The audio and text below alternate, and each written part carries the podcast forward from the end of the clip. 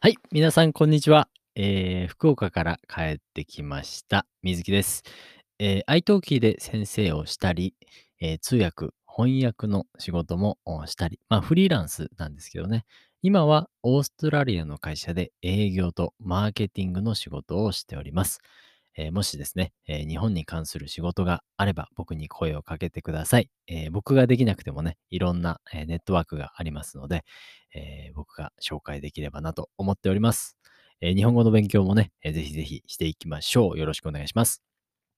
え今回なんですが、えー福岡から、え帰ってきたですけどね、昨日のね、11時ぐらいに東京の親戚の家に泊まって、そこから朝ですね、次の日の朝、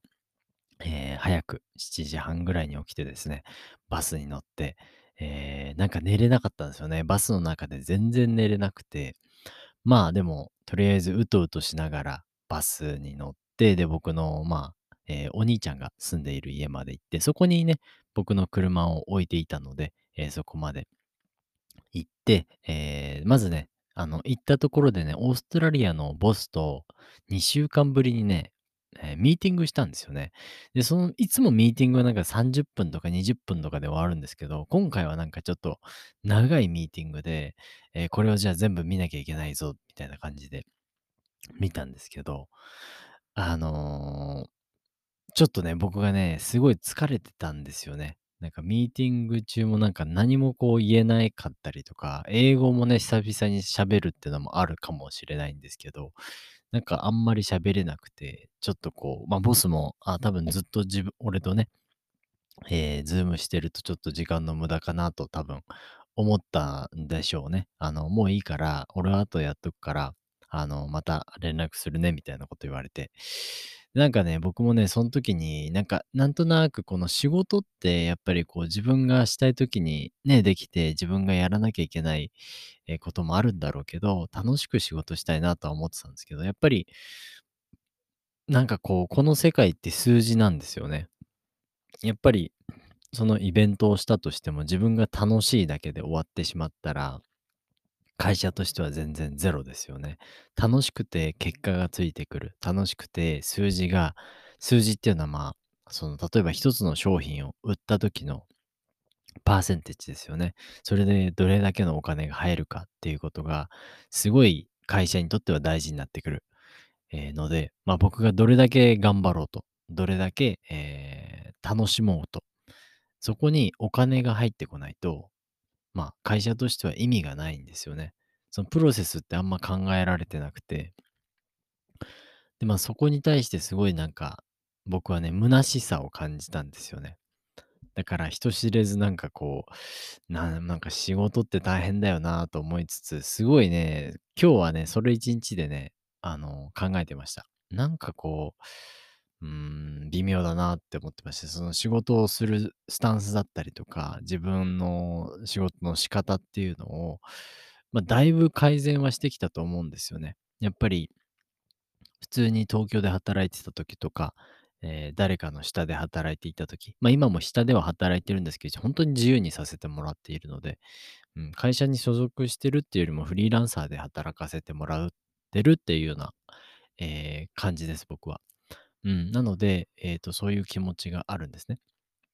で、えーまあ、その誰かのために働いてた時は、本当になんか毎日こんなんでいいのかとか、毎日なんか、なんかもう嫌だったんですよね。働くのも嫌だし、なんかこうつまらないというか、誰かに何かをししろと言われて、動かないといけないみたいな。なんでこんなつまらないことやんなきゃいけないんだろうって。で、お金ね、お金のために働くけど、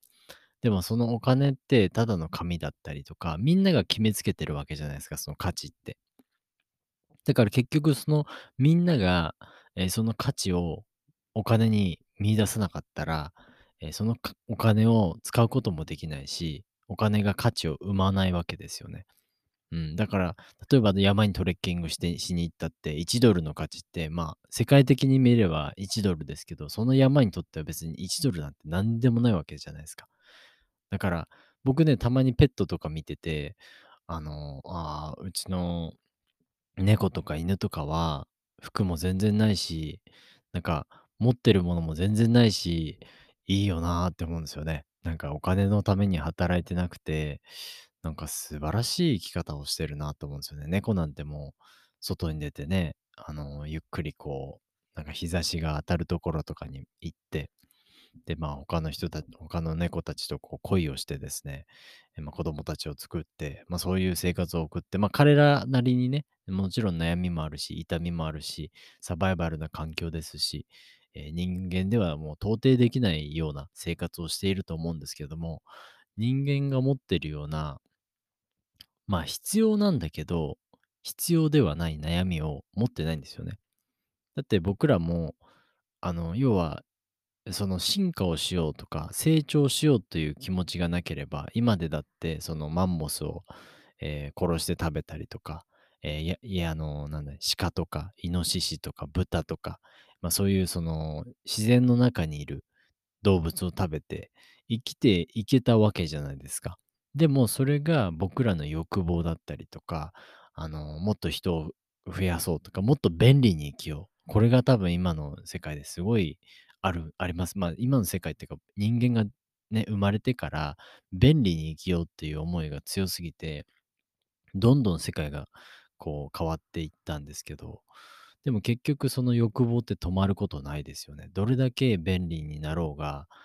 まあ人がこう時間がね、探索、短縮できようがね、あの、どれだけ東京から大阪まで早く行こうが、まあ確かにお金のためにはなるかもしれないんですけど、別に欲望の、欲望がそこでなんか終わるということはないと思うんですよね。欲望を埋めるために便利にしてるのに、その欲望が埋ま埋まったりすると、もっと欲望が出る。逆に、日本の電車考えてみてください。日本の電車ってめちゃめちゃ時間通りに来るんですよね。多分皆さん知ってると思うんですけど、10時3分に来ます。10時6分に来ます。次は3分後に来ます。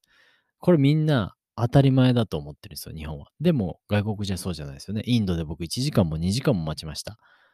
ああ、ここはもうちょっと無理だと思った時何度もありました。でもその経験があったからこそ、僕はあの、やっぱり時間って時間通りに動けないんだな。プランはなんか予定しても無駄なんだなってことをインドの旅で学んだんですけど、日本に来るとそうじゃないんですよね。自分の人生がなんとなく予定できてしまうんですよ。だから、明日のスケジュールとか、来週のスケジュールとか、来月のスケジュール、1年後のスケジュール、10年後のスケジュール、僕はどういうおじいちゃんになりたいか、老後ってお金どのくらい必要なのかっていう、そのトピックがすごい日本では人気なわけですよ。でもインドで老後、死んだ後、死ぬ前に何が必要なのかとかって、やっぱりお金持ちの人はそうかもしれないですよ。その、何、健康が守られてるからとか、その医療システムがすごい安定している国って未来のことが簡単に見えると思うんですけど、でもそうじゃない、スラムで生きている人とか、明日死ぬかもしれない状況です。えー住んでいる人。まあ、それこそ森の中で住んでたりとか、えーアフリカのね、サバンナとかで生きているマサイ族とかっていうのは、もしかしたらね、あの、蛇に噛まれて死ぬ。まあもちろん東京にいて蛇に噛まれて死ぬ確率はあるんですけど、でもマサイ族であった方がね、蛇に噛まれて死ぬ。アマゾンでね、民族と暮らしている時に、蛇、綺麗な蛇いましたよ。だからその蛇、猛毒持ってるんですけど、その蛇に噛まれたら死んじゃいますよね。だからそういうリスクの方が高いにもかかわらずですね、えー、まあ、高い人たちって明日わかんないですよね。うん。だからこそ、こう、今を生きる生き方って僕大好きなんですけど、こう日本にいるとね、やっぱどうしてもこう安定だったりとか、安定、安全、未来が予測ができる。これが日本にいる、あの、生活なんですよね。うん。だから何とも正直言えないものなんですよ。僕にとってね。うん。だから、えー結構ね、なんつうかな。正直難しいとこですよね。自分は楽しく仕事をしたいけど、便利な世の中に対してすごい便利であろうとは思わないんですよね。ミニマリズムとかエコだったりとか、別にその、なんか少なく持つことがかっこいいとか、その野菜を食べてとか、うんと電気を使わない、水を使わないっていう、そういうなんか活動もあのあるとは思うんですけど、僕はそれっていうよりもなんかシンプルに生きたいんですよね。なんかこう、人生をもっとこう簡単に重荷を背負わず、もっと軽く生きれる人生だったらいいなって思うんですよ。だからこう、心に悩みもないとか、まあな、まあ、それはね、多分ないと思うんですけど、そういう状況こそはね。ないと思うんだけど、でもできるだけ物を少なくしたりとか、できるだけこう関わる人を少なくしたりとか、できるだけ仕事をシンプルにしたりとか、そういうことって多分できると思うんですよね。